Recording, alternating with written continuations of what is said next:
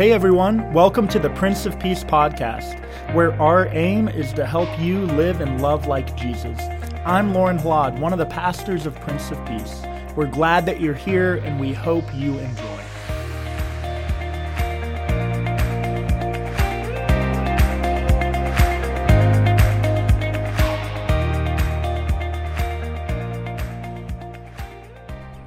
Here today at Lake Isabella. You see it here behind me, a, a, small lake here in Loveland, one of our metro parks.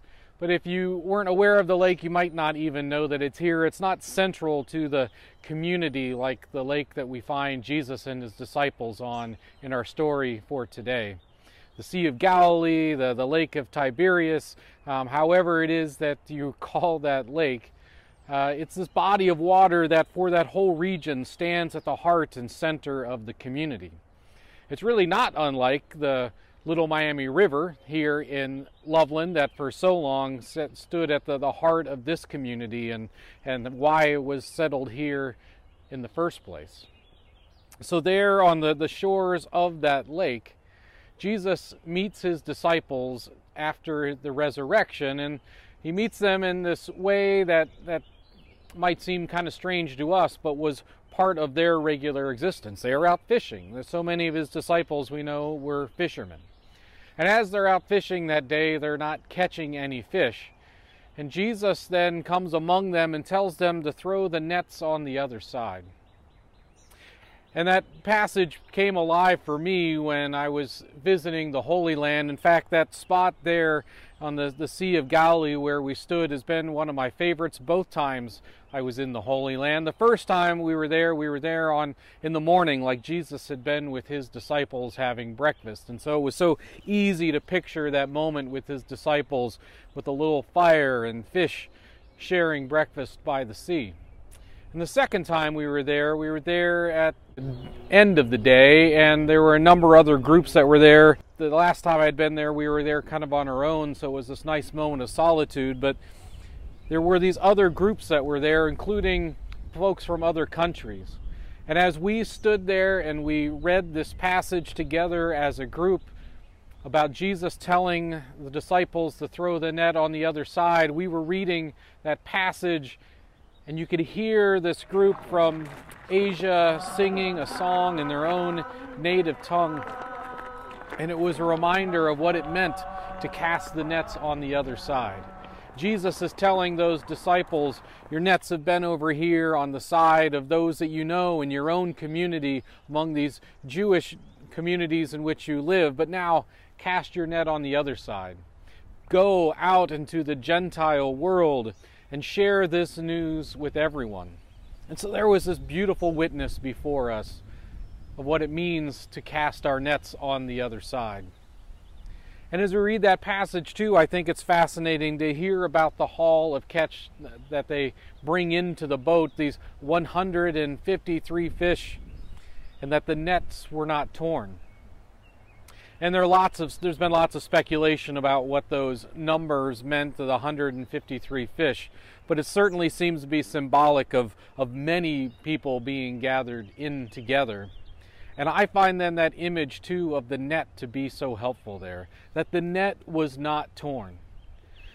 It's a reminder to the disciples that are gathered that don't worry about the net being torn. Don't worry about the the bonds that are holding us together being stretched too thin because Jesus, the Christ, will be among us as we go out into the world, and Christ will be the one to draw us together within the body of Christ.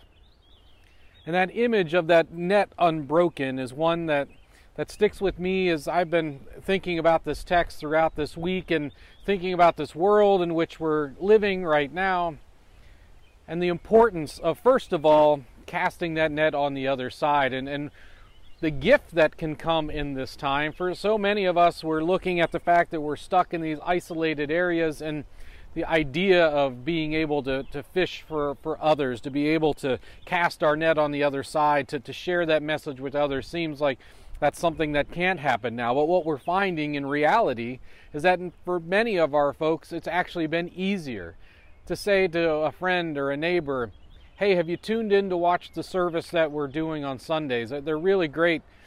It's been easier for them to do that than maybe to invite them in person to come and be with us in the sanctuary for a service. So if you've not yet done that with one of your friends or neighbors, we certainly encourage you to do that, to, to share this opportunity to hear the good news of Jesus as we share it each weekend. But that's not the only thing that I've been thinking about as I've thought about that image, because it's not simply about getting more people to hear the message.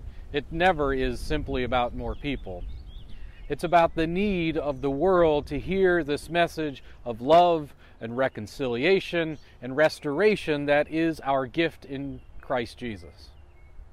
So when we think about sharing that, that gift of this message of the one who draws all things unto himself into a net that will not be broken, it's a, a message that, that strikes home in a time and in a culture that is broken in so many ways.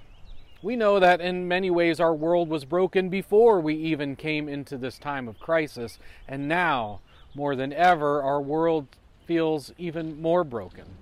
There's, there's more brokenness, there's more division. There's so many times that, that we see it happening in, in the news, and we see it happening right before us. I'm at the bank the other day, and we're sitting there opening another account for Prince of Peace uh, to do some of the, the work that we need to do with the, the new PPP loan that we got.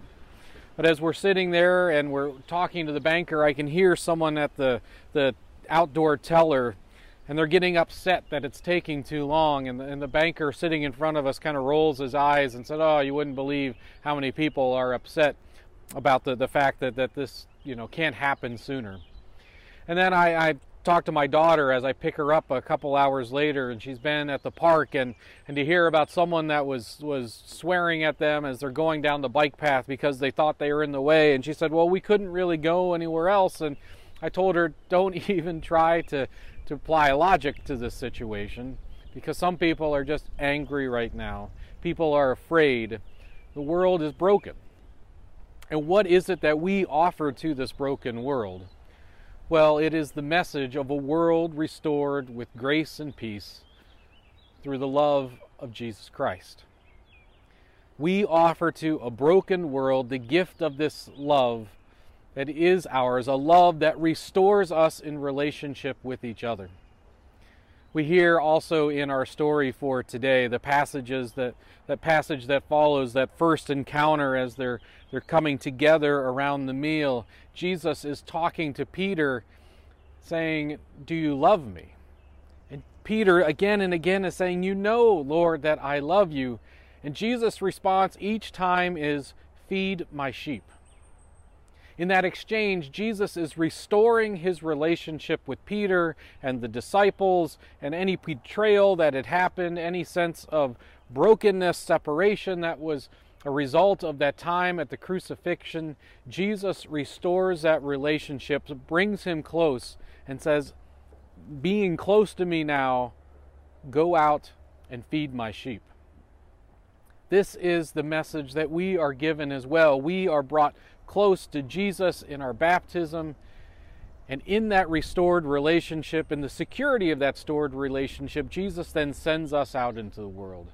Jesus sends us out to say, Go, bring my love, bring my healing, bring my peace into this broken world. Serve this world that needs restoration now more than ever. Go with the good news of love that has conquered death and evil and hatred and anger, go with this good news and share it with the world in need.